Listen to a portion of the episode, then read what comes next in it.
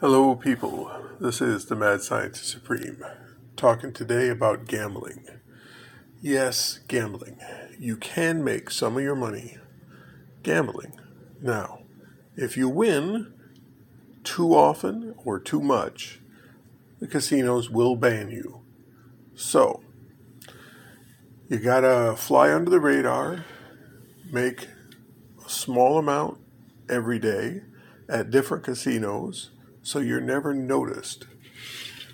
Be the guy that wins, but nobody knows that's winning. My uh, dad told me a story about him gambling. He used to make a lot of money playing poker. He would, every time he would lose, he would do something, make a noise, let them know that he lost. But every time he won, silence make it as unobtrusive as possible. So everybody thought he was a good mark, that he would always lose. And surreptitiously, he would take the winnings and put it in his pocket so that it always looked like he didn't have much money.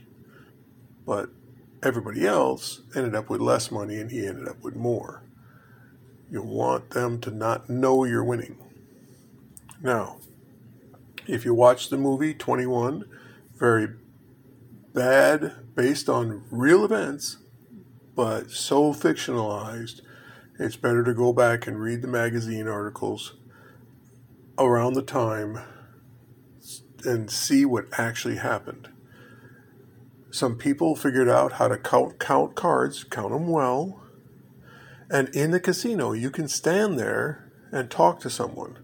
So you're facing them, they're facing you, and you're having a conversation, but you're actually looking past that person at a card table and counting the cards, and they're looking past you counting the cards.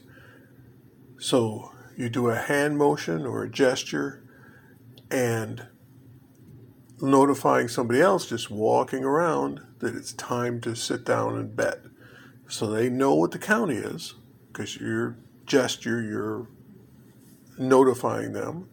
And so they can sit down and bet heavy when the odds favor them and then walk away.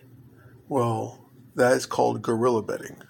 So when you bet heavy for a short time and leave, you may have won, but they cannot show that you were counting cards. And it was actually somebody else counting anyway. And the players would switch off. And by doing it with a group of people, it took the casinos a long time to figure out what was going on. And actually, one of the people ratted out all the rest for a quick payday. Now, that's one way of doing it. They have uh, training facilities where you can sign up a contract to become a card counter and go in and actually sit there and card count and make small amounts every day at different casinos. And the people that trained you get most of the money. You get a, some money and makes a nice living. Um, but you can spend years doing that and making the people that trained you money and making yourself some money. Now, there's another uh, game besides blackjack. It's called craps. Now, when you throw money in or throw your dice in craps, if you do exactly the same motion with the dice in the exact same position, based on the laws of physics, the dice are going to end up in the same position. And that's how you win in craps. If you throw an eight and you throw another eight, you've won. Well, then you throw another, and let's say you throw them slightly differently and you get a 11. Throw them again and you won. Well, you can train for that. Now, people that have trained with the violin, that hand motion, hand eye coordination is already there. They have the basics of it. And with some additional training, you can get very good at throwing the dice. Now, there was a book came out about 20 years ago called The Golden Touch, where it detailed how to get good at throwing craps. So that's one way of doing it. And another game you can train for. Now, this is, I think, either a conductor or a um, drummer, somebody with extremely good sense of timing, somebody who is trained for years in timing. Can, if you see a ball going around in a circle and you know when it slows down enough it's going to fall, where it's going to fall depends on its speed, how fast it's going.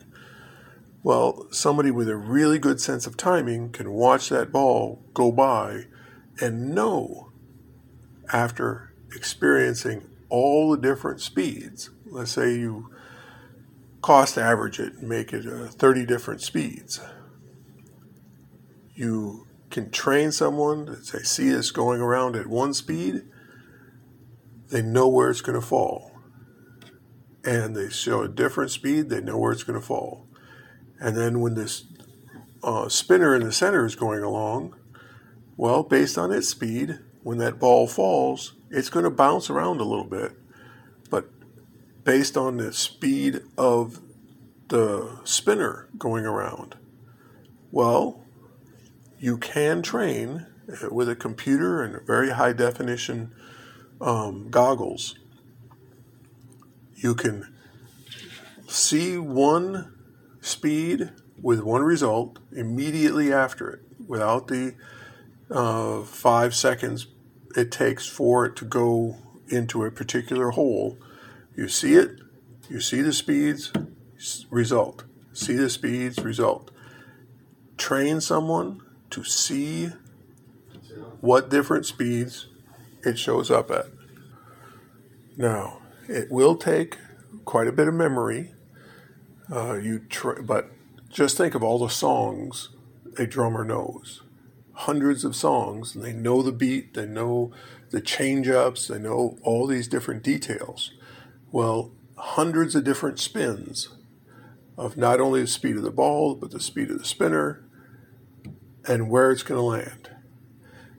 And you train for weeks, maybe months, memorizing all these different speeds, all these different results.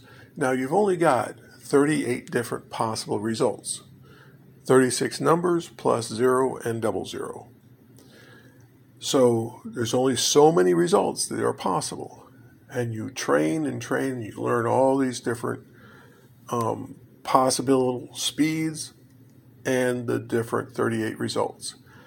Now, you go into a casino and you bet big. You take a, you know, get a thousand dollar chip or several thousand dollar chips because you're not going to be right every time, admittedly.